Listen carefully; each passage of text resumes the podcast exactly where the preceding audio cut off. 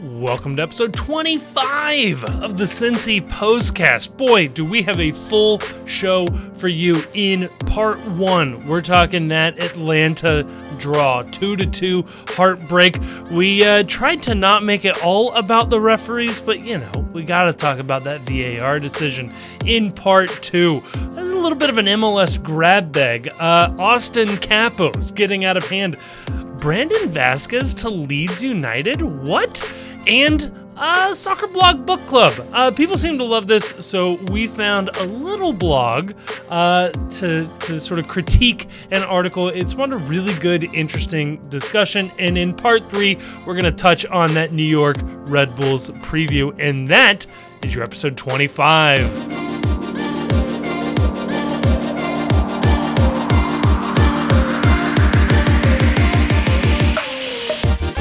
Joining me to discuss all of that. I mean, can you imagine? This is a jam packed episode. We're going to try to cram as much as we can here into as close to an hour as we can get. Uh, we've got two gentlemen who writing articles again. Guys, what happened here? Is is the post back? Hashtag post back? What that's happened? Just, that's that's how much that's how angry the officiating in this match made me and how just fundamentally annoyed I was at people online defending bad officiating that it made me want to do something we don't do at the post any longer and that's write article. I was so mad i wrote an article for the post. And i and i took my to meet paper. And i and i i took my cues from some other people that kind of float around the fan base where i had something typed to nobody on my on my personal computer for months and then i saw somebody tweet about the same subject matter and i needed to take you know like first in the chat credit. Had it first. Public credit goes to Stephen Banks, but uh, private credit absolutely to Grayson Chalmers. Uh, no, of course that that is the uh, the lovely voice first you heard of the Chief War Pig, and then second of Grayson Chalmers. And Grayson, I don't think I tweeted out the link to your article. It is up on the site. That'll go up probably uh, immediately after the uh, the tweet will after the posts uh, postcast going up. So if you're listening to this, that article is live. It's a good dive into uh, MLS facing a discrimination lawsuit that looks like it's got some teeth. Certainly, glancing around at the, the recent hires made by the league, you, you, certainly think whatever their equivalent of the Rooney Rule wasn't quite working out there. Um, it's a it's a dichotomy of I just ranted in an unhinged fashion about how much I hate officials and how officials are glorified mall cops and they deserve yes. no respect. And then Grayson actually brings actual scholarship to the post. So we're really we're on the entire spectrum of what the post has to offer right here in terms of shit posting and actual content. that's I, I, I don't want to. That's, that's I don't want to derail where we live. I, I don't want to derail the chat here, but I do think it's fair to point out that if you know all you're going to do is put out put out press releases, which are you know public statements then somebody else puts out a competing public statement, and there's not really, you know, any reason to take one side over the other. So I, I don't know. yes, yes. And speaking of, uh, we've got uh, a match to talk about. I, I, I, part of me would wouldn't mind forgetting this match, but I think there's too many lessons to be learned from this game to not talk about it. FC Cincinnati and Atlanta, uh, they they draw two to two in a match that I think on balance, I think it'd be fair to say a draw was a good result. Might even tip the the scale a little bit to Atlanta, but I know I left that match feeling frustrated and and uh, feeling like FCC had really blown one. But how um, could you um, not? How could you not feel frustrated yes. though? It's like we yes. spent all this time waiting for Matt Miazga to show up, only for him to only play sixty minutes. And then as soon as he leaves the match, the guy that replaces him, that we all know is terrible, he comes in and blows the game. I hate was... to put it on one guy, but like Tyler Blackett gets caught ball watching, doesn't yes. go with his man, and yeah, we're gonna talk about the officiating later, but it's like, yep, that's why they signed Matt Miazga, and yep, that's why it's still really weird and really strange they gave Blackett a pay raise and a contract extension for the rest of the year. Just it yeah. was it was well, all of to... our frustrations come home to roost and it was like, oh, Matt Miazga was supposed to fix this. It's like, well, only if he's on the field. And if he's not on the field, he's not fixing this. well, you had to keep Ian Murphy healthy and available for heck is plausible. So yes, you know, I mean the, the, real matchup this weekend. Let's don't yes. don't think that MLS is where it was at this weekend. No, it was the game they were giving free tickets away to the next day. That's what we really had to have our talent on the field for. Yep. Uh, super frustrating. Yes, uh, Chief. I'll, I'll echo all of your points there. That Blackett came in in uh, instead of Murphy. Murphy then started and played uh, the entire first half uh, the very next day in TQL Stadium. Uh, but it was just a perfect reminder. You very rarely see a new signing uh, come in on a transfer like this and just like immediately prove why that they were brought in. You always have these like moments where like the player has to bet in, but this time Miazga was perfectly fine, and Blackett gives up that exact moment of why he's being replaced. It was just brutal. I don't know, Grayson. Maybe I'm a crazy person here, but why is Miazga on a minute's limit? He's at prime fitness. He's a good age. He just came off a preseason with Chelsea. I'm not seeing any reason why he should have been pulled out. He, he didn't look like he lost a step. What what am I missing? I don't know. I mean, it is true though that play like he he's was in preseason. He wasn't on their America tour. I know he had a I think two um friendlies against like lower division England teams. Yeah. In the preseason. Uh, but you know, people aren't like match fit first game of the season. No, you know I mean, the, people we, that, the people that play the game are match fit. I mean, somebody goes no, ninety no, in the no, first minute of the first game of the season. well, right, right. no, think about like the the MLS's excuse for sucking in in Concacaf all these years has been that the games come like right at the beginning of the season, where they're in the middle of the season for you know other other countries, so um, the players are not the MLS players are less match fit because right, right. You, you play yourself over the course of a couple games into full match fitness. I I question if they would have taken him off if we were tied or losing. Mm. But I, I I don't know where I saw it, but I think there was some chatter that he was on a that he was on a, a, a pitch count. I think and, CST uh, said that.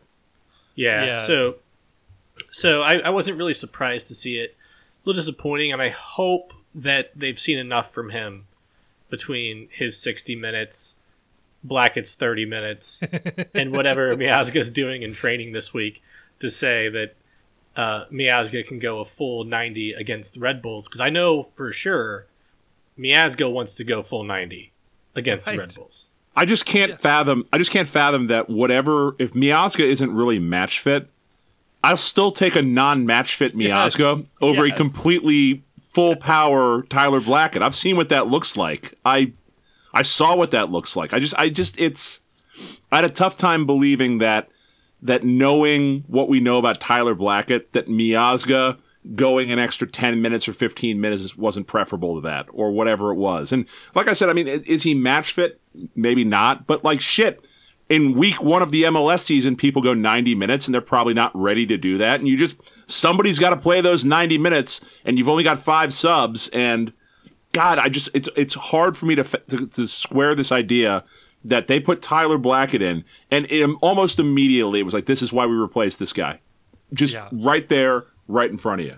And I, I wonder if, I wonder if Murphy, um, was like, not re, they, they didn't feel like he was actually fit to come in to the game except in emergency circumstances. Then why do you play um, the next day? Like if he really wasn't, he didn't play. He didn't play a full ninety, and playing a playing a two team match is different from playing a, you know, a senior team match.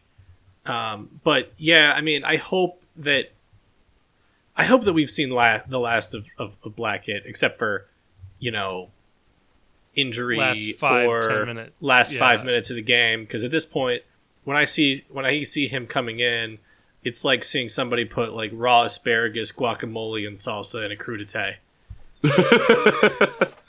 you're saying that you want to run for governor of Pennsylvania? Is that what you're saying? yeah. That you that you truly em- you truly empathize with the suffering people of Pennsylvania that just can't find the proper dips that they need. Right. Ah. You got to get your dips. Right. I was so happy I got to be the first person to introduce that to a couple of people in my life. getting getting to see the fresh reactions was really nice. but the, the hard part about this too is that it's like that was such a frustrating end of the game that it, mm-hmm. again again we're talking about that and we're not talking about the fact that Brenner and Vazquez look incredible. That Brenner, yep. I saw the stat this week that got posted that I'm not, you know, I don't have the math skills to fact check, but that apparently Brenner is leading MLS in XG per 90 of active players. That's yeah. unbelievable. Well, I, I, assume that there's a I assume there's like a minimum number of minutes required for that, but I, I, know he's been I know he's been up there all season, and I think they should just they should throw Taty out and just right. say Brenner yes. and Vazquez are one or one and two. yeah, yes, yes, because that's the thing. Vazquez was number three in that same list, um, and Lucho I think is still the MLS assist leader uh, in the league. So I, I mean, we talked about it before, but like this is the retrospect on this team is, is certainly going to be one of the greatest attacking front threes MLS has seen in one single season. Like this is insane. You has a team wonder, ever has a team ever missed the playoffs and won the Golden Boot? Is that a thing? It feels like something That's, Chris that, Wondolowski has done multiple times. I, I, almost, I, like I would Taylor almost guarantee, I would almost guarantee that that's happened. Um, but maybe I'll look that up later and tweet about it when we put. Didn't Zlatan out. do that? I'm pretty sure Zlatan he won MVP, and I think they they either just missed the playoffs. or Yeah, Zlatan won MVP. That was just MLS needs Zlatan in a fucking headline, is what that was. Uh, I, I'm actually disappointed we didn't get a classic MLSism of uh, like putting uh, Chiellini and Bale in the All Star game uh, that is absolutely something MLS used to do, which is in that summer transfer window, whatever the biggest star was, they just chucked into the All Star game right. to get more eyeballs on the game. Which, um, to be fair, they should absolutely do because they need the eyeballs more than yes. you can possibly imagine. Oh, they got the Apple TV. They don't give a shit anymore. Um, Wait, eyeballs don't count. We need no. subs, baby.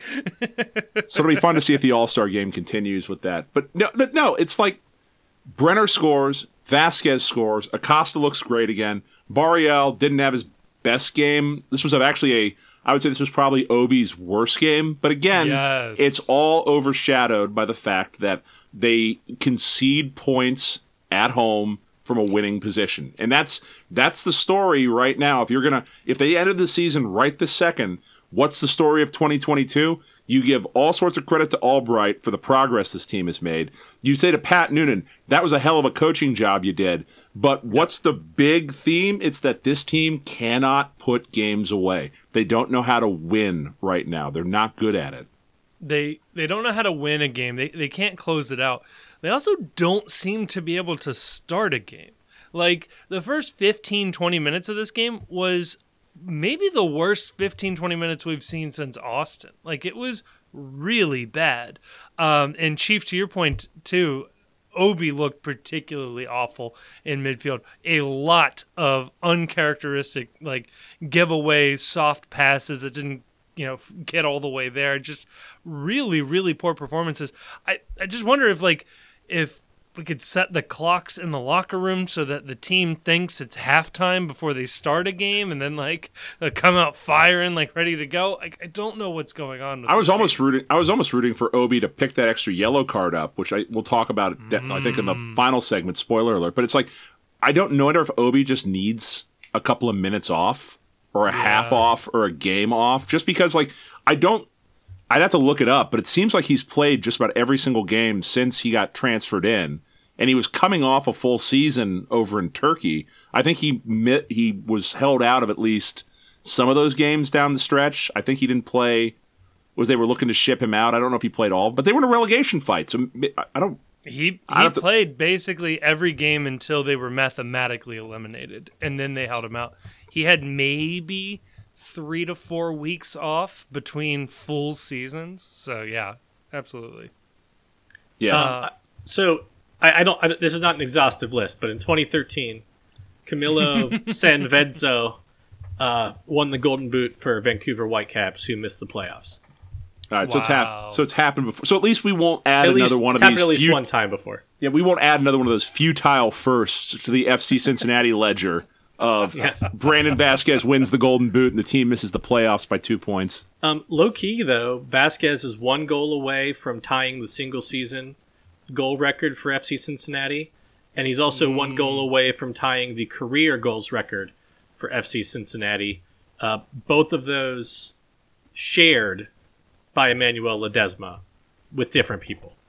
It's boring wow. talking about this. Like it's really yeah. strange how boring it has gotten talking about how good Brandon Vazquez is. What what else is there to say? The guy, the guy just scores goals. And Brenner too at this point. Like there's a novelty factor with Brenner just because I feel like I'm you know, I'm being personally spited by the man every time he plays well. And also like wondering where the hell this was earlier in the year or last year, but like with Vazquez mm-hmm. in particular, just it there's you've I've run out of superlatives for the guy. I don't know what I, else to say about him if you, I wonder if you go back and say like, okay, Brenner missed most of most of preseason because he was out of the country, and then he spent a great deal of the early season not playing. And I wonder if you just like account for that period of time. If if he really wasn't ever like quote unquote like bad this year, he was just doing his preseason while everybody else was playing games. There's a hell of an argument for that. um, yeah, because he's not. I mean, he's got he's got nine goals now. And by the way, that was not an own goal because his header was yes. on frame. Yeah. His header go, his header goes in if the if the defender doesn't if the defender it, you know doesn't touch it regardless of what happened. I believe that's the definition of an own goal is that it requires the defender's intervention for it to be a goal. Yeah, so uh, if Aaronson got a goal last week for Philadelphia, Brenner got a goal this week uh, for yeah. FC Cincinnati, and I just was annoyed that I saw some people, you know, speculating when the goal had been awarded to Brenner. They were yes. just falling all over themselves trying to take the goal away from him. I mean, what are we doing? right. We should be you know putting the pressure on. That should be our pressure campaign against the powers of be that like our right. guy d- got snubbed here. Unless there's like some performance escalator in his contract where it's going to screw us out of something down the road if he hits some performance incentives. In which case, no, no, own goals, own goals, keep the total down. Right. He's, a, he's a DP though, so that's not. he's not a DP. Happen. So who yeah. cares? Who gives a shit? Um, yeah, we're we're out of escalators. It's not my Maybe money. we get an extra year added on, right? That almost seems worthwhile at this point. I want one more like like make good year for for what last year was on his contract. You know, yeah, and also um, this is like kind of an idle thought that I just, that just popped in my head. Next year is his last year. He could be a young designated player. I think because I think it's his I think it's his year twenty three season. Does so? I know the U twenty two does this. It YDP ap- does not. Okay, where you keep you don't get to keep it through the length of the contract. No. Okay, that's unique to to U twenty two.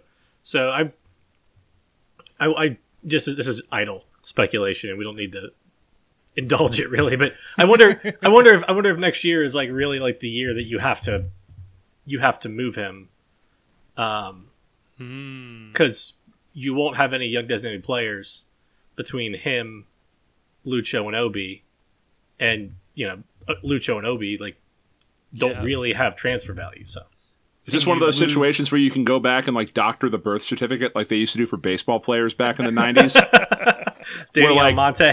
Yeah, like Fa- where like Fausto Carmona on the on the Indians, all of a sudden they found out he had a different name and he was five years older than he said he was. or like Albert Pujols, where like nobody really knows how old Albert is. Like he could be fucking sixty at this point.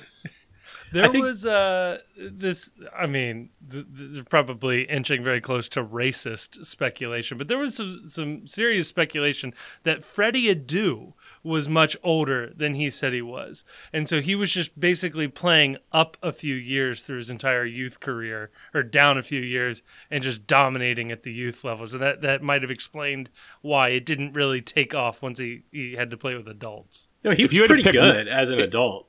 If you had to pick like, one player as like you're all like, hey, this guy's going to be incredible, watch out. Freddie Adu or Julian Green? Oh. It's got to be Freddie Adu, just because yeah. they, they plastered that dude on like magazines, and the entire league of MLS hitched their their fortunes to him. And when he didn't pan out, the league almost folded. well, you say you say he didn't pan out, but I remember he had like one Gold Cup where he was incredible, and then he, he scored a he scored a bunch of he scored a bunch of like golazos for DC when he was like 15, 16 years old. There he, was a whatever uh, sees like he played minutes Yeah. for like They were so Benfica. desperate to make. They were so desperate to make him a thing, though. Oh my Yes. god! Like I, Yeah, yeah, I wasn't right, even a yeah. soccer fan at the time, and it was impossible to escape the Freddie Adu. Yes, there he, was a, he played a for like real teams. Like I want to be clear, like Freddie did not reach the heights that they thought he would, but he played he played like real minutes for real teams. Like he had a really good career for an American the time that he um the time that he was coming up. Yes, yes. Um, with that, I want to say thank you both for putting off uh, VAR, you know, critique happy hour, which is like what all of our our match summaries tend to be, which is just like us going through and critiquing and grading referee scores. But we we have to talk about this in this. You- I mean, we we we. I want to put it off because it's like I feel like, and there's always a reason to talk about the officiating Yes. with these games, and I've I've got a take that I'm I put online where I genuinely buy the conspiracy now at this point. I buy the conspiracy that we are p- collecting receipts for Pat Noonan going after that assistant referee in the NYCFC game, and to a lesser extent, Lucho calling his impromptu press conference to talk about how bad the officiating is. I buy the conspiracy now. I buy that the officials are letting us know it's happening when they say shit like, well, he was probably offsides. That's why we didn't check it. And that's just a way of letting you know that, like, maybe if you'd play ball and respect the referees union more, maybe you'd get the buzzer on this. Hint, hint. But, like, I hate that that has dominated the conversation so much and that like it just blows out all of the other analysis of all like the really good shit that is actually happening on this team. And to a lesser extent, that conversation about the officiating, that kind of saved Tyler Blackett's ass a little bit. Because if there's not that controversy around that call, he's directly on Front Street. Yeah. Whereas Yeah, yeah. now it's kind of like, you know, okay, we were all mad about the offside. Then people watched it again and was like, Tyler Black kind of fucked up a big bit right there on that play a lot. yeah, Yeah, just so completely misses. it, it is. It is a bit like the refs just saying like that's a nice uh, you know playoff run you guys got you guys got going on right there. Be a shame. Shame, shame if anything happened to it. You know, uh, you know, if you just, you know, you talk to us, we can make sure that nothing happens to that playoff run. But you know, you say the wrong thing or you don't talk to my associates, then you know maybe maybe something unfortunate happens, and we wouldn't want anything unfortunate to happen to your Oh. playoff run. Oh, Pat, Oh. uh, you're you're you disrespecting me? I, I'm just saying it feels feels like you're disrespecting me a little bit. Look, Patty, Patty, I understand that you Irish types, you don't understand how things work, okay? So, capiche, you give us what we need, your playoff run happens, you don't give us what you need. Oops, maybe something happens to your playoff run. It's a it's a wild world. Playoff You know- runs break all the time out there. I try to see everything, but you know, Sometimes, I don't see. Sometimes stuff goes by. Sometimes you know. Sometimes I don't see so good. Sometimes it's tough to see what's the frame where he kicks the ball, what's the frame where he makes the run. You know, bada bing, bada boom, two two Sometimes- Atlanta. Sometimes that VAR buzzes, sometimes it don't buzz so good. Sometimes you know I don't notice, sometimes the machine doesn't work. But you know, you know for you Pat, if you play ball, you do what you're supposed to do, I'll make sure the buzzer works every time, okay? I I hate how well this works. it just works so goddamn well. Come on, he's probably on. He's probably onside. Who can tell? Who can tell? Look, look, I I I you know it's not me, but I'll go I'll go talk to the foreman. I'll go talk to the union foreman and I'll make sure that what you Hey, need gets hey. done. hey, unions. We are Yes? not. ta- we are not slandering. you- we are not slandering oh, unions. Oh unions. no! Oh no! We On have this different podcast.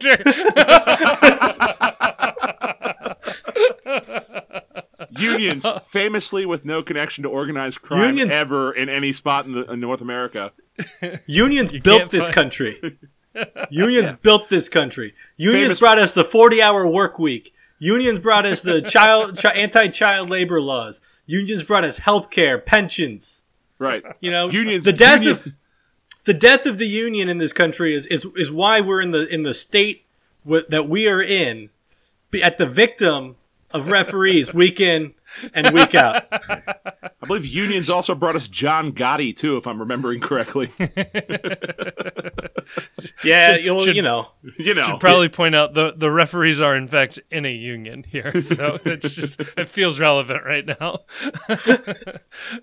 no, it, it was incredibly frustrating to to see online. You've got the the Jonah host of a FC Cincinnati podcast eh, with a couple clicks of a button, just demonstrating that uh, Andrew Gutman's entire torso and above is offside, uh, which is just insane. That the the criticism was then like, oh, but his hand can't be offside.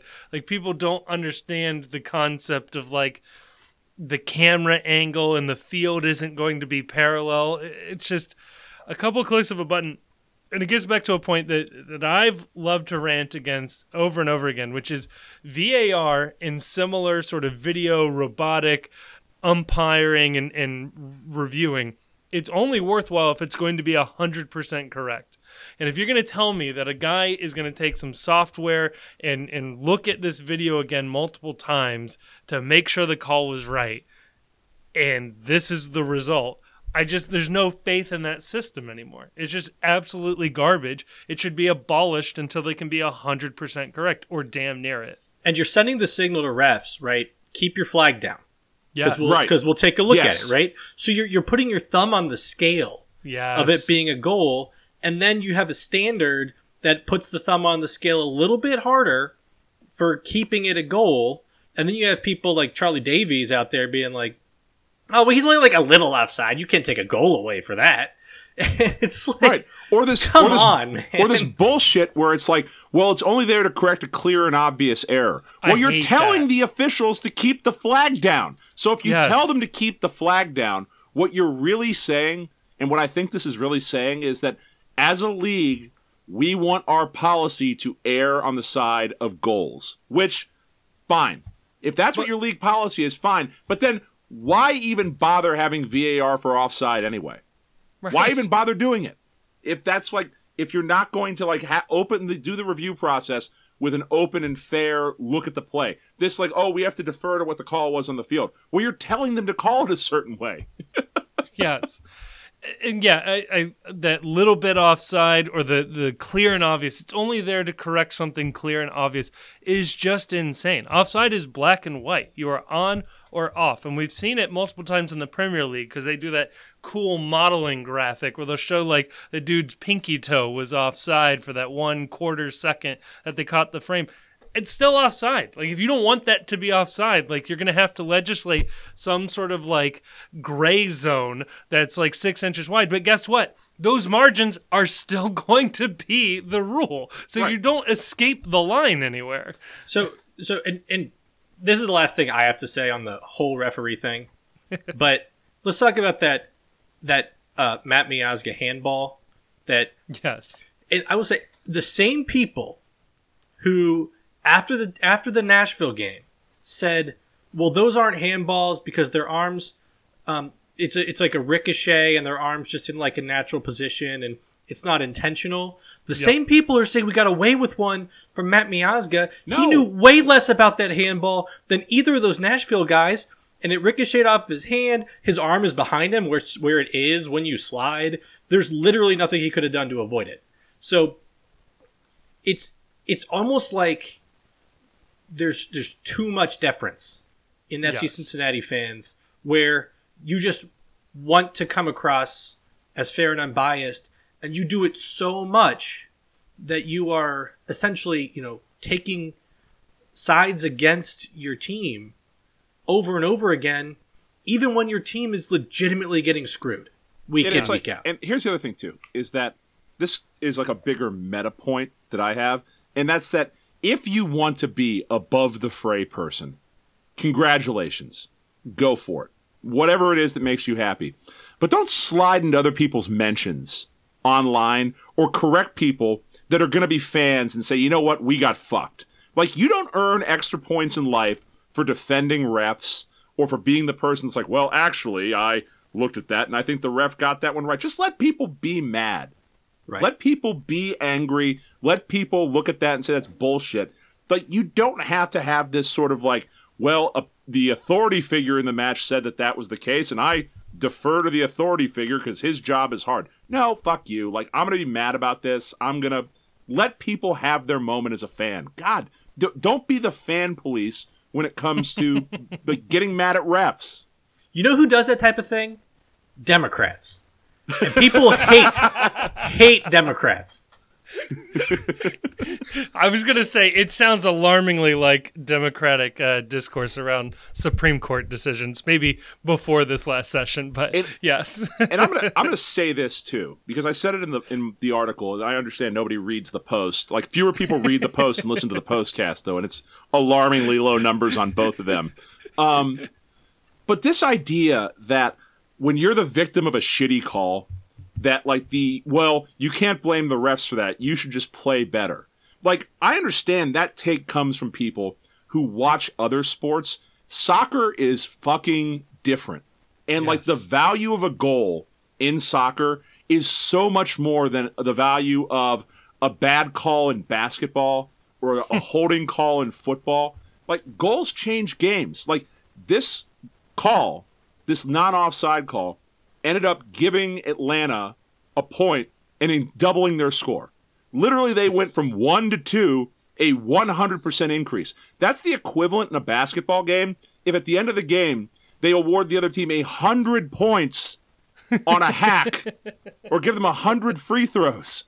Right. It's the equivalent of the an NFL official calling PI and that PI flag being worth 24 points. Like that there is no way to conceptualize how big of an impact one call in soccer can have versus literally any other sport where there are tons of calls that are made that like don't really amount to anything but a call in soccer a pk or a non-offside call that awards a goal to the other team are fucking massive calls and you can't just outplay those calls. There's no way.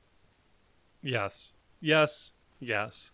Um my final thought on this is uh, Lucho absolutely grabbed the referee's arm this game, and uh, he's not suspended. So, um, I, I, you know what, I, will give it to the refs this week. I, I may also be a little hotter on this just because I had to follow up watching that FC Cincinnati game by waking up the next day to watch Chelsea play.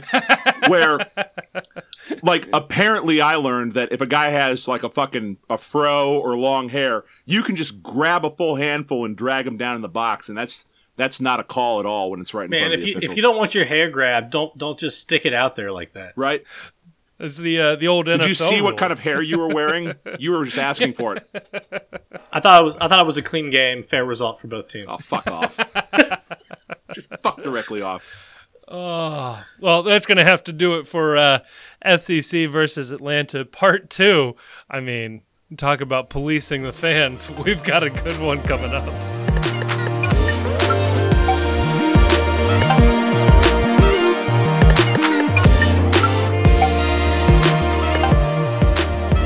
Oh, part two.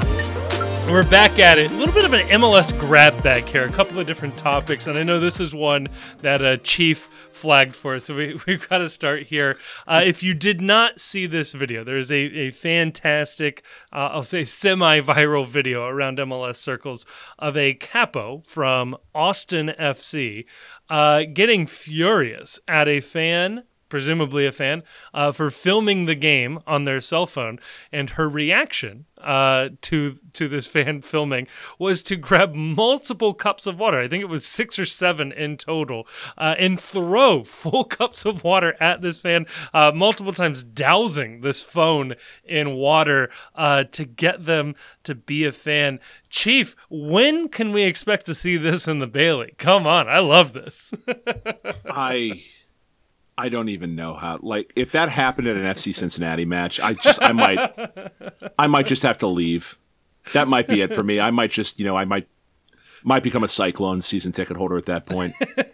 just, just, just talk about living every stupid fucking stereotype of why people hate soccer fans and why people not only hate soccer fans, but they hate soccer SG types. And I say this as someone very overly involved in the SG life, as I know, Kevin, you were until you Absolutely. retired.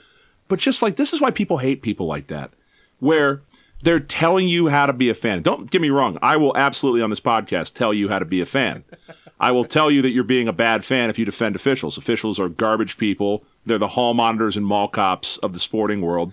They're the people that can't actually play and get mad at people who can play and try to take their accomplishments off the board via whistles. I'll tell you how that makes you a bad fan when you root for them. But this, like, oh, you have to cheer this way or you have to do this thing or I'm going to throw water on you. Just ugh, do less. Just do so much less. Grace, could you imagine you, the... you could throw water at people in daily life if they're stepping out of line as you see it? um, I I do sometimes wish I could do that thing like the dog whisperer does, where he like just like just like sticks his like just like yeah. snaps his finger like right in the dog's face when the dog is like being annoying. I get people coming into my office with like their their stupid fucking questions, like how do I do this? Water. Stop. Stop. No, but but, but seriously, like um, could you imagine like the podcast roundtable after one of the Bailey Capos throws water in a bunch of people's faces? It'd be incredible. I will say, uh, this is not totally uncommon in MLS. I, I, can only speak of one example I know of. Um, Orlando City has their capos carry like water pistols, like little squirt guns, and shoot people that they see not singing. Why?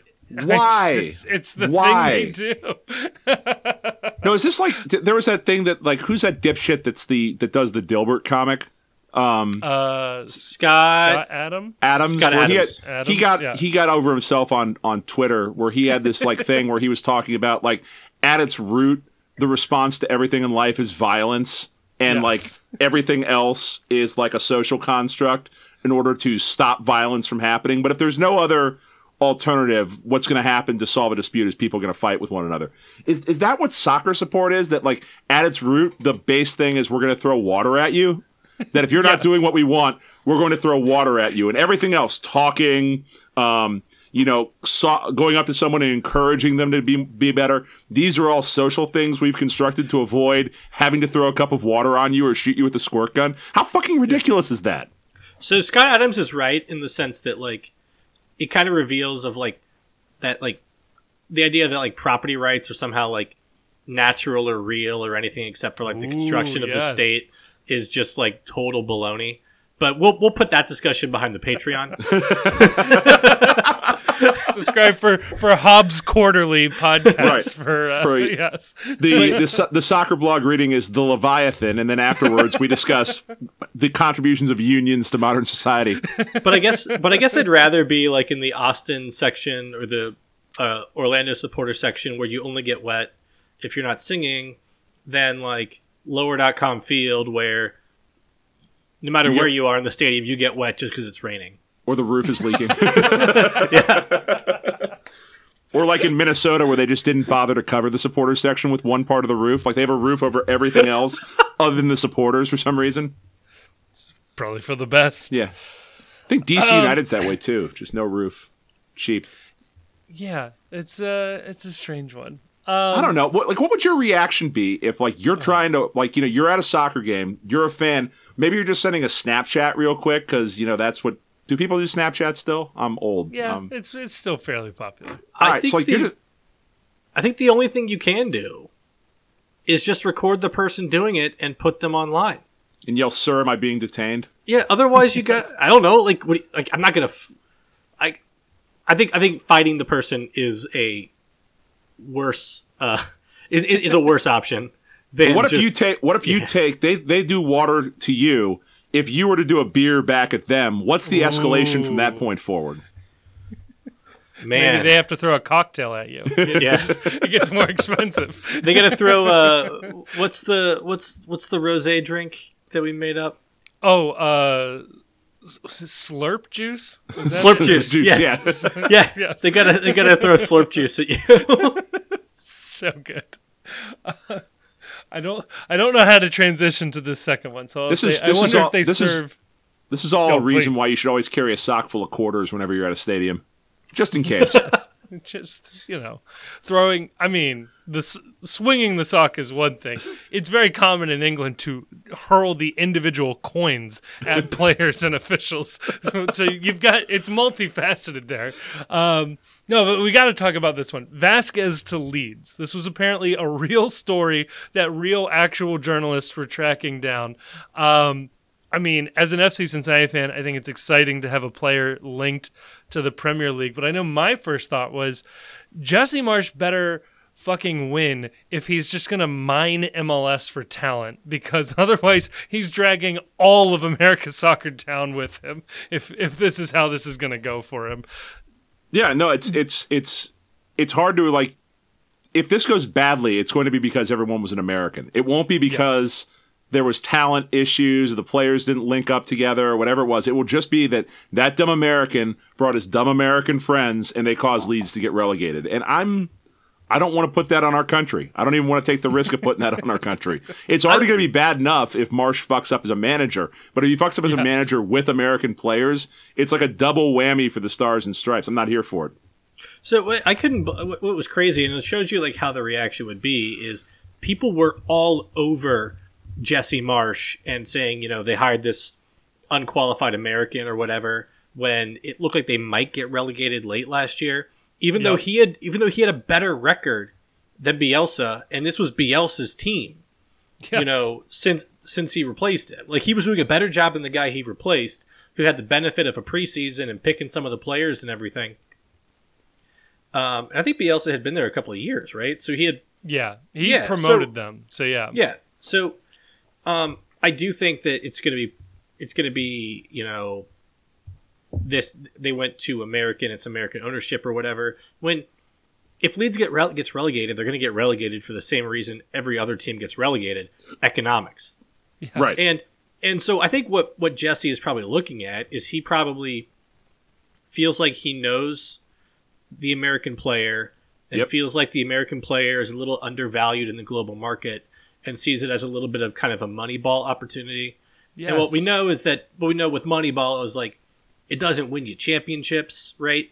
But it's you you figure out a market inefficiency, you exploit the inefficiency, and you punch a little above your weight class. So like it would be silly to if you're looking for that to not be tracking the American we'll call it the American uh, Golden Boot uh, leader in in MLS you know, who yes. still is, is young on the young side.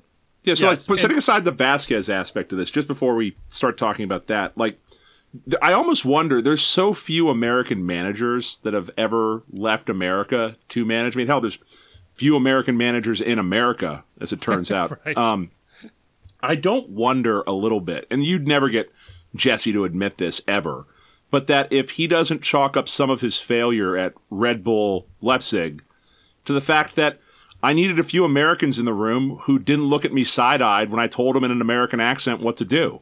That I need like yeah. three or four guys in this room who, when I say jump, they go do it because it's not weird to hear that word coming with my accent and my background. And that if you have a team where there are no Americans on it, that he is always going to be pushing the boulder uphill for respect in the locker room, for people sticking with his tactics, that sort of well, thing. I, I, just look at how. I, I don't know. It's just there's no there's no there's not a lot of manual for how to succeed as an American over in Europe, and we've damn sure learned from was it Bob Bradley over in Swansea yeah. and yeah. Uh, Jesse in, in at Red Bull, where I mean he didn't do great, he did terrible, he didn't do great either. That I mean, shit, maybe the only way you can succeed as an American is to bring more Americans over and do that. Well, look at how Chris Armas was treated when he was yes. an assistant at Man U and he recently gave an interview to the Crack podcast, which I think is a good listen for everybody. I don't, I don't want to go in all the details of that, but um, they were writing articles in the tabloids about, you know, how the players were, how he didn't know what he was doing, nobody respected him, and it, this is an assistant. Uh, yes. So many, so many of these assistants in Europe didn't play anywhere. You know, right. Armas Armas was a good player and had certainly was, more of a, a, national teamer. Yeah, yeah, he was a national teamer. Would have gone to two World Cups if he didn't get hurt. And it it's just insane to me for the British press to have spent so much time on an assistant just because he's American. And I think it's pretty clear that Man U having a interim American assistant coach for four months is not what their problem is. right. the problem is being owned by the Glazers and being heavily debt leveraged. yeah. Yes. And continuing uh, to sign horseshit player after horseshit player. What's up, Christian Pulisic? Good luck. Doyle tweeting out uh, after uh, Manchester United lost four nothing to Brentford that they were really missing Chris Armas uh, in the back room, which I just appreciated the uh, the master trolling there. Um, and no, I completely agree with the Moneyball aspect. I mean, I've absolutely done it in like Football Manager, where I, there are undervalued American assets in MLS that you can get for for very cheap uh, to make good European runs. But to the Moneyball point like a solid regular season in Major League Baseball is pointless. A solid regular season in the Premier League is the difference between the team making hundreds of millions of dollars or potentially going into bankruptcy depending on their finances. I know, so. and being solid in the regular season, like if Marsch could string together two or three okay regular seasons with Leeds where he has them up to like that 12 13 spot like yep. that spot in, in, in the EPL, it's stable. Like yes. Mm-hmm. occasionally you'll have a team like Everton where everything goes wrong and they tumble down and they're in a fight for their lives. But like usually once you get out of that relegation yo-yo zone of like the, you know, 17, 16, 15, stability yep. is worth a shitload of money in that league. The yep. sponsorship and, money goes up exponentially when they know you're going to be around yes. and you can sign the yes. long-term deals. Yeah, and and that mid-table position if you are able to keep that stability for some amount of time, gives you the financial wherewithal to just walk the championship. That's why you see the same handful of clubs constantly coming back up. I mean, there's a reason why Bournemouth came back up after like six or seven years in the Premier League. It's a tiny club, but they made so much money in the Premier League that they're they're now capable of withstanding a year being relegated and popping back up. Do do you buy Vazquez to Leeds? Oh, we should probably actually talk about that. Because uh, I, I, sell. Because I, I, kind of I kind of buy. I kind of buy it. that like he's a big bodied player. If you're going to be bringing over an American striker, like that's the kind of American striker that has historically it hasn't had a lot of success, but like that's the kind of striker that gets sold overseas.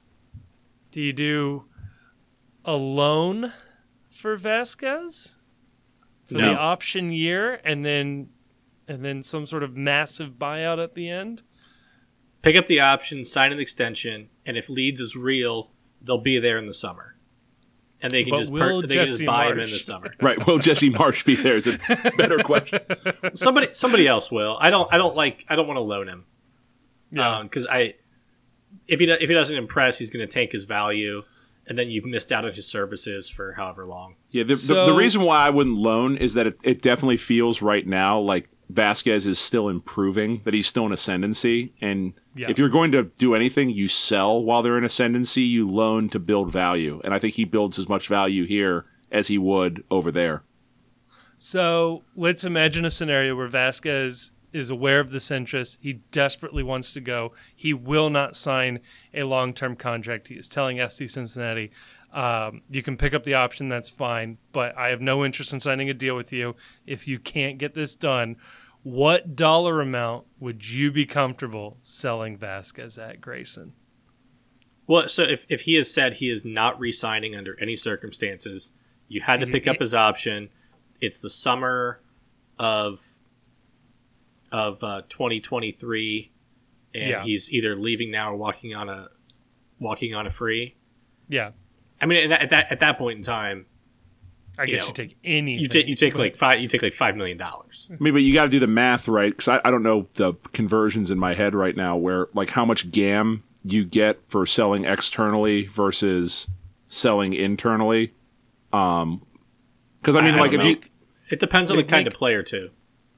Yeah, I think my understanding is I think any GAM infusion is capped at a million dollars. So I think if you sold him for three or four million dollars, I think you'd get a million GAM back. Yeah. So I mean, like as long as you're getting whatever the max total is from overseas, then you just you get what you can get for him, and and to me, like that those conversations with Vazquez need to be happening right now. Um, because what his value is now is is not great because the option doesn't translate over. But the second they pick the option up, I don't know what the date is for when the league year rolls over to when like his option vests. Can they sell him in the winter window if they pick the option up, or they have, the option? They'll have to they'll have to pick it up. Um, I think the I think the option the option decision dates are like approximately like a week or two after your season ends. So okay. if you don't make the playoffs, they're earlier, and if you make the and the and the teams in the MLS Cup have like to the following week. I don't. I haven't seen them published, but I'm going off of when uh, yeah. last year's last year's dates were. So they'll have a decision on the option before the World Cup, even if they make the uh, MLS Cup Finals. Right. So what I'm saying though is, as long as the option, they can pick the option up and then they can sell him on the option immediately. If he's not willing to sign a long term contract in Cincinnati, you move him at the winter window, because that'll be when if Leeds is interested. Leeds will have an idea of like either they'll be desperate because they're in a relegation battle and they want to bring him in for an infusion. Like that's the moment that you sell him right there and yep. don't even fuck with it. And then the other benefit is is then that if you sell him then, it gives you that contract space and the knowledge of your roster of, okay, now I know what I need to go find, and you're not selling him in the summer and also looking at having to bring a replacement in at the same time. Speaking of the same teams having all the financial resources and and dominating their leagues, uh, Grayson, I, th- I think we've got another another soccer blog book club uh, lined up for us. What do you, what do you got for us? This wasn't this wasn't a uh, a, a blog per se. Where'd you find this one? yeah, the the soccer blog this week is uh, a soccer blog called the New York Times. the failing New York Times. The failing New York Times. Um, and the title Which of the I, I just to jump in here. How long does the New York Times keep a sports section when they own the Athletic? That seems weird, but continue. So the article is titled Bayern Munich and the Myth of Competition. It is by Rory Smith. And it begins Just like that, it was over. For two months or so, there had been just the slightest flicker of hope for the clubs of the Bundesliga. No, there they wasn't. had not they had not felt it in some time. They did not want to admit to feeling it now, not publicly. It was fragile, guilty, most likely forlorn, but it was hope nonetheless. No, that's the, there was there's no hope. The Bundesliga has been won for 10 straight years by Bayern Munich. There is no hope ever under any well, circumstances. Well, the thing about this article, right, is you get like I guess you get a little bit more freedom when it's commentary, but if this was like journalism, like he's just making stuff up that's in people's heads. Yes. He's not like right. he's not like sourcing this to like yeah, the, omniscient, the, the you didn't call Borussia Dortmund to like call like. So did you guys have any hope going into this year? It's like no, nah, man, nah, man. We felt guilty about the the amount of hope we had. Yes. uh, Robert Lewandowski was gone. Serge Gnabry, for a time, seemed as if he might follow. Thomas Muller and Manuel Neuer were another year older. For the first time in a decade, Bayern Munich seemed not weak. Bayern Munich is never weak, but just a little diminished just a little more human. At Borussia Dortmund, at Bayer Leverkusen, at RB Leipzig, the thought would have formed, unbidden and silent. What if Dortmund's reinforcements worked out? What if Florian Wirtz flourished? What if Christopher Nkunku was only just getting started? What if this were one of those years? The in between ones, the liminal ones, when Bayern fades and another rises. This is like the prologue to like the, every fantasy book ever written. I like I like that he used like he did he he wanted to use liminal, but he didn't have enough confidence that like the reader would like know what it meant. Right. So he just like he's like hid like the the meaning kind of yes. in the same sentence. Yeah, right. Yes. It, it was like he like I write for the New York Times, but what if I have a USA Today reader doing this, or yeah, or or, or a, somebody's a reading soccer po- a the... soccer podcast yes. in Cincinnati, Ohio, with a bunch of dorks. and then you, cold, Rory. and then cold reality intruded. Bayern's first game of the season was at Eintracht Frankfurt, Eintracht. An, intimid- an intimidating stadium packed to the rafters, cheering at a team that had won the Europa League only a few months earlier. It was no gentle start, not for the first five minutes anyway. Then Joshua Kimmich scored. Five minutes later, so did Benjamin Pavard. Then, on his debut, Sadio Mane and Jamal Musiala, and Gnabry himself. And now the Bundesliga season was precisely 43 minutes old, and all of the hope had been extinguished, and all of the what ifs had been answered. This Just is like, like me that. watching. This is like me watching a Buccaneers game. That as soon as like the other team scores in the first five minutes, bucket season's over. We're not winning anything this year. We had fun. yeah, just they're like never that. coming back from this. For another year, it was over. By the way, like he was talking about them being weakened, right? Because like Lewandowski left, but like he had made me forget that they signed Sadio Mane. Yeah, I was just yes. about to say that I completely forgotten until until this moment that Sadio Mane was playing for Bayern Munich. Yeah, Bayern sucks guy, this year. The they just signed Sadio Mane. Yes. Like everything hope, about that guy bothers me. His haircut bothers me. hope is, of course, I hope not everything about him. No, literally everything. I hate him as a human being too. just like the sight of him in that Liverpool jersey and like just like he just he just runs real fast. It's like go hit him or something. God damn it. Hope is, of course, a little hardier than that. Nobody, not even Bayern Munich, wins a championship in August. Its defeat of Eintracht was only one game. Perhaps in the months to come, Julian Nagelsmann's tactics will go, will go awry. Perhaps Bayern's squad will break out in full scale mutiny. Perhaps it will be afflicted by an injury epidemic. Perhaps, as outlined in this space last week, the World Cup will cleave the season into two halves, both of them beset by randomness. I mean, people do forget that all these Euro seasons are going to be yes. paused, and you know anyone that gets hurt at the World Cup, and it's going to be all the players that play at places like Bayern Munich. There's it could get a little wacky this year in the Euro leagues in the second half.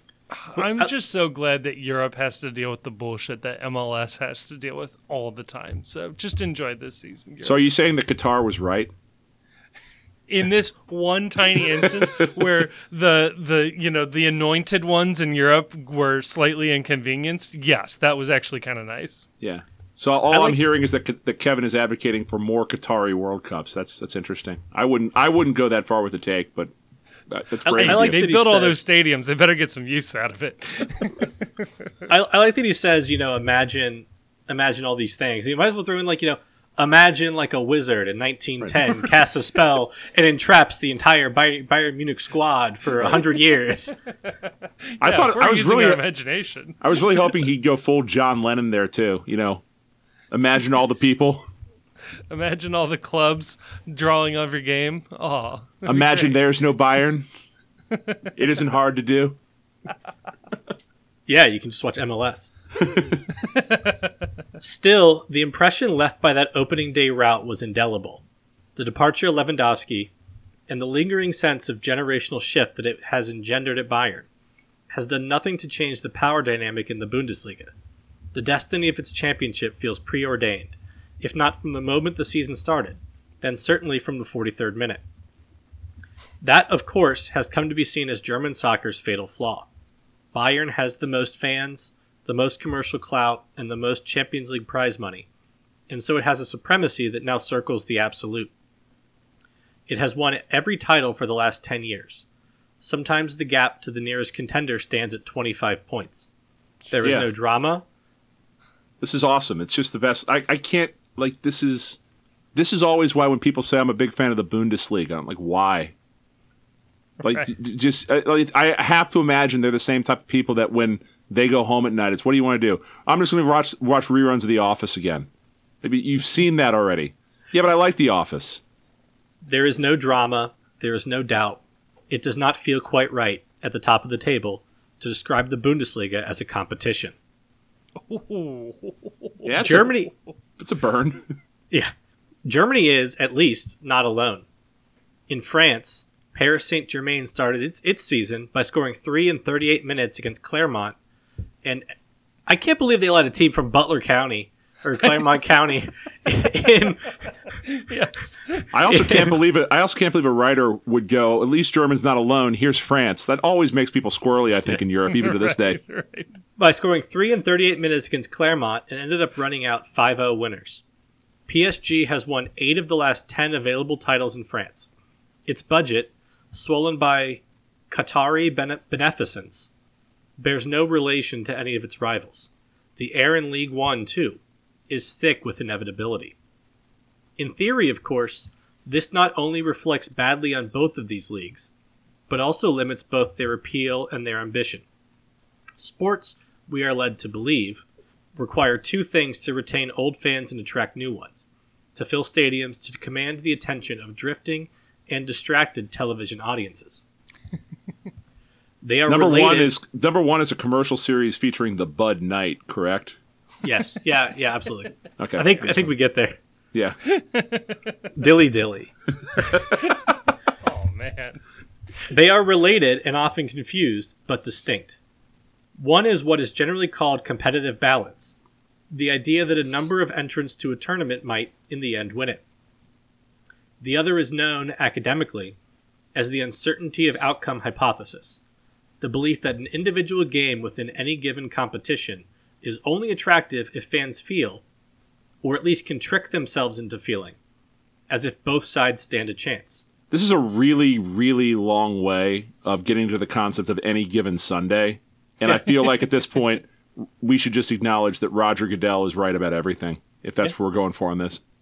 Damn. I also should point out very quickly uh, Monaco plays in the French League, which is owned and subsidized by the royal family and largely owners of the country of Monaco. So the fact that Monaco is not competing is only the royal family to blame. Yep. The best measure of how important these concepts are held to be by leagues themselves comes in the form of the Premier League's deeply hubristic, though undeniably successful, marketing strategy.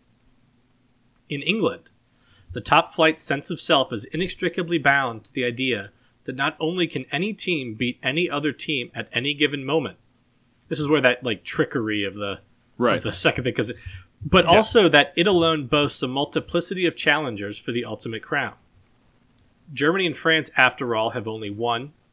Spain has a paltry three.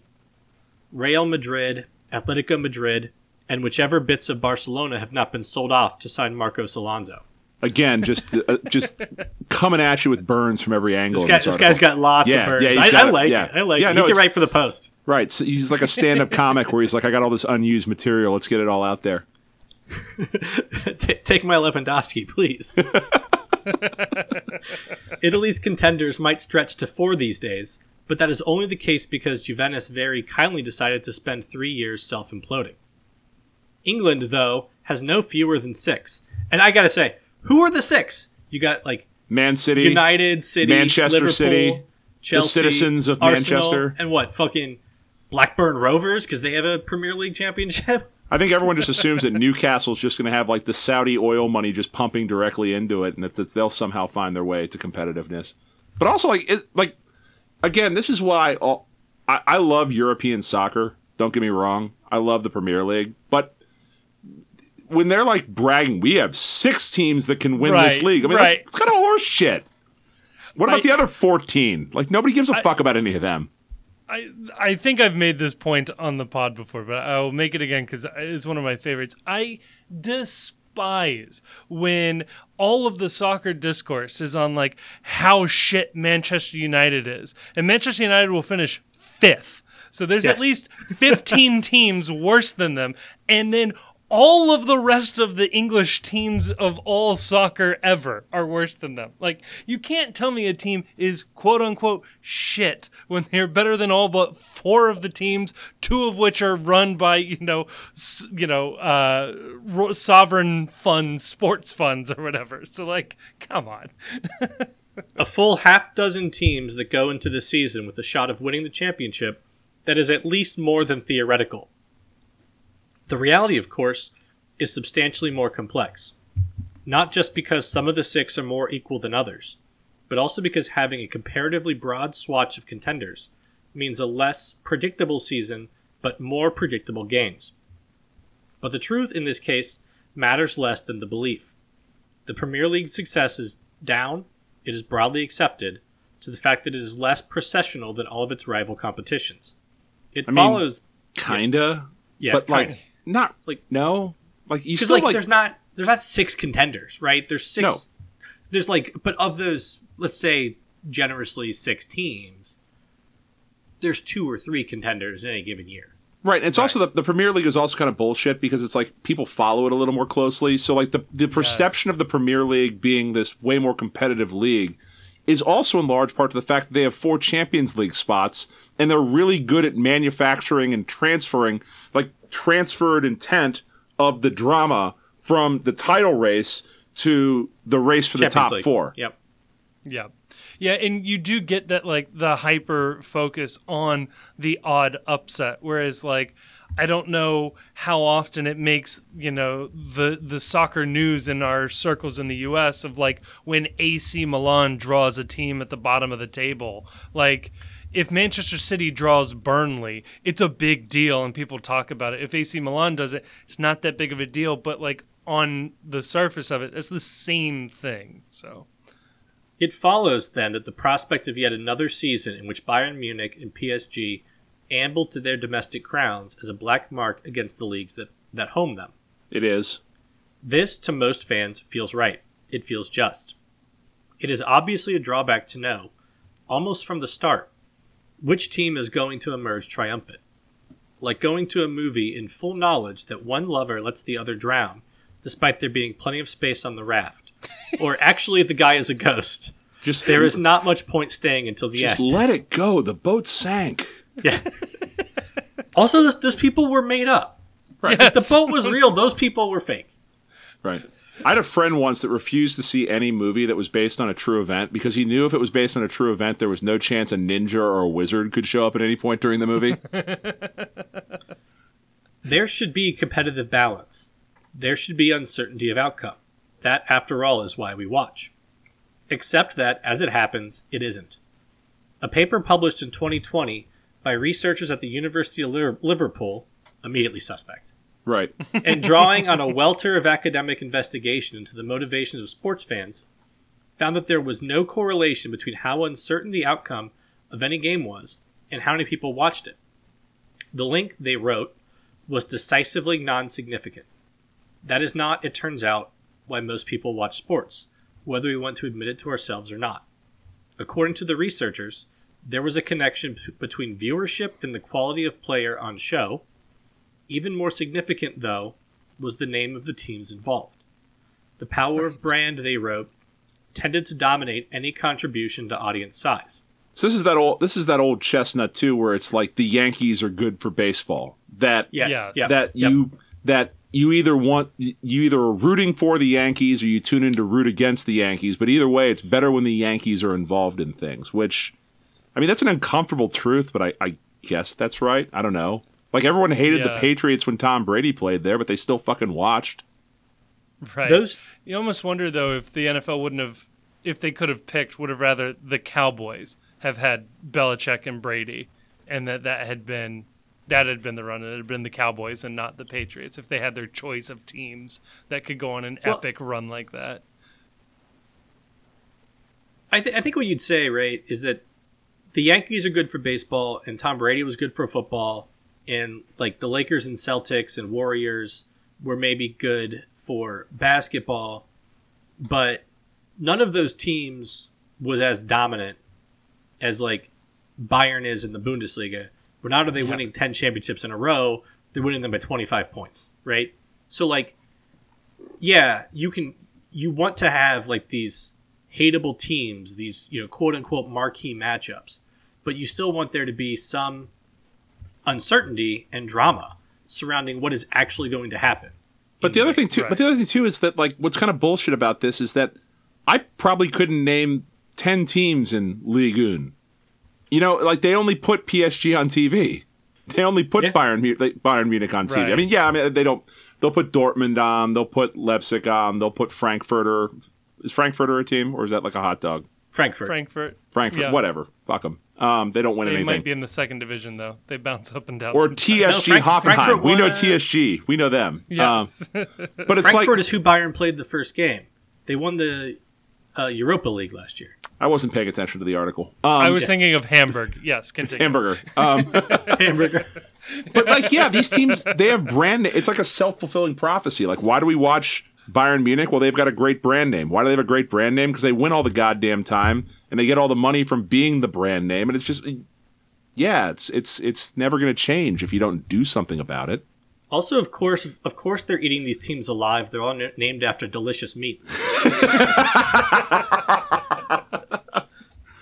Roast beef FC has no chance this weekend. Yeah, Limburger, salami, and pastrami are just fodder to Juventus. Falafel Soccer Club. Yeah, bangers for, and for mash versus bangers and mash versus Manchester City. Those two conclusions suggest that rather than diminishing the appeal of the Bundesliga, Bayern's victory did the precise opposite. Here, after all, was a team with a famous name, and an established brand, packed full of highly talented players. This, it would seem, is what fans want. That is the thinking. Don't tell me how to be a fan, New York Times. This is bullshit. That is the thinking that has convinced PSG to try to blind the rest of League, League One and much of Europe with its sheer star power. It is the argument regularly trotted out by the Bundesliga to defend Bayern's unimpeachable hegemony. Soccer's dirty little secret is that it cherishes not balance, but dominance. It claims to want diversity, but nothing draws like dynasty. And yet, there was one other finding in that 2020 report that is worth noting. Quote, a match with the highest championship significance observed in our dataset would be expected to draft to attract an aggregate audience size 96% higher than one with no implications at all for the prizes to be awarded at the end of the season. End quote. Even if the teams involved were the same, the researchers wrote. In other words, what fans really want, more than competitive balance, more than uncertainty of outcome, more than famous faces and powerful names, is jeopardy. They want, we want, as much jeopardy as we can get. Games when it feels as if everything is on the line. That is what sells leagues. That is what attracts fans. So what I'm hearing is more playoffs is what I'm hearing right now. Because mm. like I, mean, I think they do like playoffs. Yeah, right? playoffs are that's the ultimate form of Jeopardy. It is single elimination, um, all on the line, win or go home. God, the so Premier that, League would be so much better with an eight-team playoff at the end with the top eight places. So that's a God, that's a common so critique. That's a common critique in MLS where it's like too many teams make the playoffs. So much of the regular season uh, feels feels meaningless because there's not a lot of jeopardy for like losing some games early in the year because it's a long season and all you got to do is sneak in and then you know pro rel people are like well, if you're last game of the season, but you're out of it, you still may be playing for your life in the division. But the problem is like all the games between the teams between like five and sixteen. But there's are, there's some, have absolutely no stakes at all. But there's some there's some psychological shit at work here where it's like it's we as fans have this thing and we're wired in such a way that we attach greater degrees of jeopardy to each subsequent game as the season goes along. When, right. if you look at it, if you miss mm-hmm. the playoffs because you, lo- if FC Cincinnati misses the playoffs because they lose to DC United on that last home, that last game on the road of the year, we look at that and as fans we say they had a chance to make the playoffs and they blew it in that DC United game. When really any three points along the way would have been the three points that yes, put FC Cincinnati in the playoffs. so in a certain sense, by when you say, oh, that MLS is loaded with meaningless regular season games, the format of a league where playoffs are in play, the jeopardy has this weird thing of artificially ramping as the season goes, despite mathematically it making absolutely no sense that it does. So, yeah. so should MLS's messaging be less around like, you know, quote unquote decision day, and more around just like hammering into people throughout the year that there's so much parity in MLS and the margins are so tight that every point every game matters. Yes. Yes. Absolutely. Yeah, if that, I was doing a if I was doing an ad campaign for this league or for any league really, I would have the I would have the, the, the ad campaign designed around this idea of meaningless regular season game in May, this team loses, misses the playoffs by one game. Every game matters. Every game is the game that decides what could possibly happen right here. And like, if that's what fans want, then then just then sell that. Sell the idea that these like we're talking about with FC Cincinnati is that the games they didn't have Matt Miazga in for counted just as much as these games that they're going to have him in for. And every t- moment that you wait to make your signing or make your move, you're just putting yourself deeper in the hole. Yeah, it's also the the branding that I think the Premier League has started to go with as the title races are tighter and tighter. Is like Liverpool drew Crystal Palace, and that's like that's massive implications for the rest of the season. That like they're they're unable uh, to get it done in these first couple of games. They might have already lost the title, like just just screwing up those two games. Ultimately, neither Germany nor France can offer that. It is what is growing rarer by the season in the rest of Europe's major leagues and quite a few of its minor ones too, given the dis- distorting effects of Champions League revenue throughout the continent. But that is what we want more than anything. Seeing Bayern and PSG ride roughshod over all and sundry offers a short term hit, the fleeting satisfaction of all, but at the cost of the greater prize. There will be there will most likely be no decider in the Bundesliga this season. There will be no ultimate showdown. How can there be when everything felt settled 43 minutes in? So, what I'm hearing out of all of this is that the peak of sports in terms of the soccer world is MLS with parity, yes. salary caps, uh, expanded format for playoffs, jeopardy that attaches, a lot of high stakes games at the end of the season, and ultimately the highest stake game of the season where the championship is decided on the field by two teams, winner take all. So I think yes. a fair reading of this is that an MLS framework with a little bit more spending, a little bit more loosening up some of the restrictions on ambitious teams to allow some ambitious teams to create some separation between themselves and and and the rest of the league Ooh. would be kind of the perfect mix. I have a name for this. They could call it the Super League. Yeah. I'm glad I'm so glad you went here because that is the inevitable like logical conclusion to leagues like France and Germany. Like that the German league is not fun for Bayern either.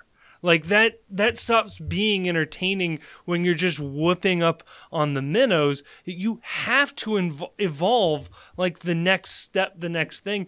I don't hate the idea of a European Super League so long as Europe allows it to still feed teams in from a national league, but if England takes its top four teams every year and kicks it to a European league that plays a European exclusive season, and then say the bottom two drop out for the top two who remained in England, like who says no? And then you can still do a nice big qualifying uh, you know, campaign for the smaller nations to fill in those last three or four spots, but you go ahead and assign two spots from Spain, two spots from France, two spots from Germany, four spots from England, three from Italy. I don't know, whatever it is, and uh, you put together like a 32 team European league. Why the fuck not? Th- this article was long, but like it's yeah. such a fascinating thing to me because I I've asked this question before, and it's like this touches on so many different aspects of soccer fandom. Like the idea we've talked about on this podcast before that is MLS holding itself back by not allowing a couple super teams to form. That right. if all these players want to go to LA, New York, and Miami from overseas, is MLS holding itself back by not just saying, you know what, fuck it, let Miami soak up all these really high priced talents from overseas that want to come over here and play. Let Miami just dominate the league and then make them something that's like an international showcase. Um, and this idea too that like a certain amount of this, I feel like it might even be baked into soccer fandom because this is gonna be a really weird thing. So bear with me on this. If you look at like what sort of a lot of people's gateway drug into soccer fandom is, or how they express their soccer fandom when they're not watching games, it's they're playing FIFA. And what is the most mm-hmm. popular mode in FIFA? It's the ultimate, ultimate team mode, team. where you're like, you're collecting all these superstar players, putting them together on your squad, and building a squad of players to go out and stomp competition with like the best possible players. So it's like we're almost encouraging people to want to see these teams like PSG, where it's they're using Qatari money to just play Ultimate Team in real life. Yes. Chief, that does get to a, a league format that I would absolutely love. And weirdly, MLS is like the only structure on earth that could actually pull this off, which is a redraft league every year. And so you assign oh, every oh player's oh, no. salary based on their overall draft ranking. So if you're the number one overall, great. You've got the highest salary in the league. You're making $15 million a year. Second pick, you're making $4.75 million a year. And you just like, you work your way down and I mean, just teams just like reload every year and it's anybody's game. It'd be so much more fun. How, how far off, honestly, like if you got everyone into a room and you told the, the, the National Football League, we're going to change the format of this league to be like a keeper league in fantasy football, where yes. you can keep you know, so many players, and every year we redraft everyone else. And like the ratings would be electric for yes. that draft show every year. Those are your DPs. Your keepers are your DPs, right? so then, and then everything else is redraft. I'm into this.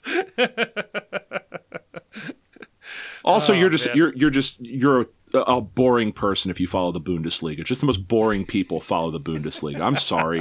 Like, what are you doing? Like, just hey man, that's that's where all of the American strikers that are going to play in the World Cup play instead of Brandon Vazquez. maybe so. that's why we're never going to win a World Cup is because our plus players go over to play in a league that's more predetermined than the WWE. Like, who gives a fuck? Ah, oh, well, Grayson, thank you for for for the enlightening read. I think it it, it was a good conversation. Um, part three we'll touch on very briefly. We'll go through uh, we'll, we'll go through the uh, the weekend uh, in in terms of what FCC's got.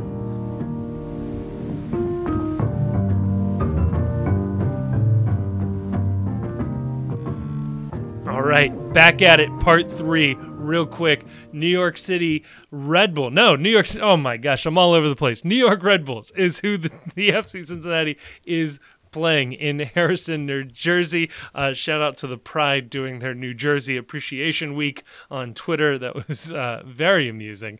Um, my only note for this game, uh, Chief, and I, I, know you've expressed some worry about this as well in the pod, is I believe we have Cameron, Obi, and Lucho all one yellow card away from a yellow card suspension, which would have them out for Hell is Real. So I'll I'll put this to you. Would you bench any of them?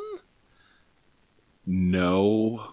but you think yes, about it. I'm, I'm, thinking about it. I mean, I don't think you play all three of them because I don't. Th- I think the nightmare mm. scenario is that they all pick red cards or yellow cards up. And here's the other thing too: is that like Red Bull is a team that is really, really good at drawing fouls. The yes. shithousery. We've documented it on this podcast before. Um, I, I do think that you have to think about not playing all those players. And I, I think that if you are up or down any significant margin in this game, that you got to think about pulling guys out that are on cards just to make sure they're available for Columbus because it, it is a the, the outcome to this game that would make the most amount of sense to me is Red Bull wins on a late goal and also all three of these players accumulate cards and they're out for Columbus and it's the double whammy. You lose your points here and you probably screw your chances of getting anything out of the Columbus game. Yeah, I'm not. I'm not super concerned about like Cameron being out against Columbus, um, because I, you know, we got Miazga now, and hopefully Murphy's healthy, and I, I, am okay running like Hagglund, Miazga, Murphy out against the crew. Um, but it's so late in the season, and you don't want to give points away, and I'm definitely not benching Lucho against against Red Bulls, and yeah, I, I mean they they really played well, they played well without Lucho when they had Barreal out there filling in the Lucho role or Brenner. Not I mean, against not against Red Bull. I mean they but they took a point out of that, didn't they? Lucho got his red card against Red Bull. Well, yeah, he got he got his suspension from. Right. Yeah, he, he was Bull, suspended yeah. against Red Bull, um, and that was like that was in like extra time or or or something. But so, and I don't I don't know I don't I don't want to I don't want to bench Obi either. I think Obi, if he plays and doesn't get a yellow, he loses one for his good credit. for for for good behavior. Right. So he so if he plays and does and, and doesn't get a yellow, then he could take a yellow against the crew and then still not be suspended the next game if you if you bench him. See, I, I think you I think you bench him. We were talking earlier in the pod that he he's he's but racked if you, a shitload if you of bench him, up. If you bench him and he plays against the crew and gets a yellow against the crew, then he's suspended the following game. Now I, am op- I'm open to I'm opening to managing managing his minutes. You know, right? Um, like playing him playing him 60 and then and then pulling him depending on how how the game looks.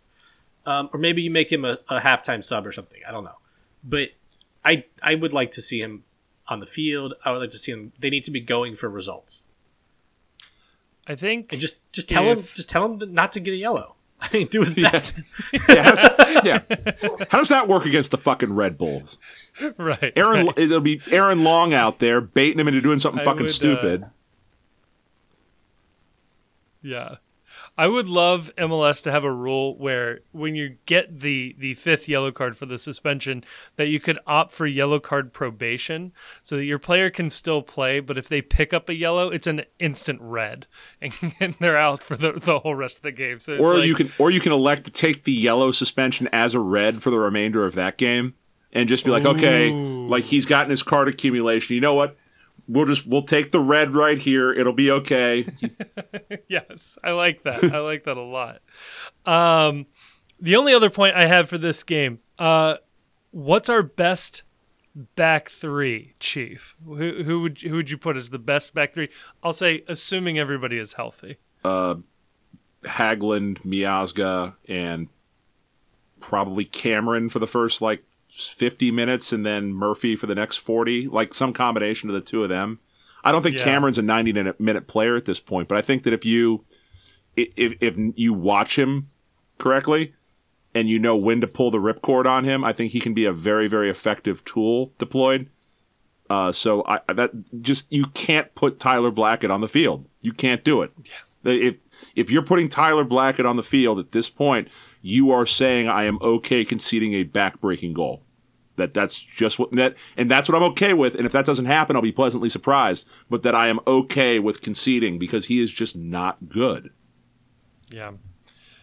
Grayson, any argument for Murphy over Cameron as a starter at this point? Uh, if if Mur- if Murphy is 100% healthy, um, yeah. I would like to see Murphy, Miazga, Hagglund, and then Cameron can come on later in the game as a sub when he's up against tired attackers and his lack of you know lack of speed and and age are less of a less of a detriment. I mean, none of our yeah. none of our center backs are like you know overwhelmingly good athletes, but but that's probably the most athletic back. That's probably the most athletic back three we can we can put together. Um, and I, I think there's no way you can. I think there's no way, barring injury or red card, that Miazga doesn't go full 90 today. I mean, he went up on the call up podcast this week and they asked him, What's the team you want to beat this year more than any other team? And he said Red Bulls. Right. I think we, I, I have, I'm, call me weird. I think we win this game. I think we owe him one. Ooh, I think we're going to yeah. win like 2 1. Like, I think that there's some receipts too. I think Lucho will be heavily motivated in this game, which is an argument for playing him because he definitely owes these motherfuckers one. Um, so yeah, I, I'm I'm strangely a lot more confident about this game than I am about Columbus in two weeks. So yeah, I I buy that. I buy that completely. Um, is there anything else we want to touch on before we get out of here on uh, on New York Red Bull or uh, anything else? No. Don't defend refs. It? They don't deserve it. don't, don't defend refs. Well, there you go. That's how we're going to have to end it. Uh, Postcast episode 25. Uh, thank you for listening. We'll catch you on the next one. Fuck Columbus. Fuck Columbus. Got it. Got it.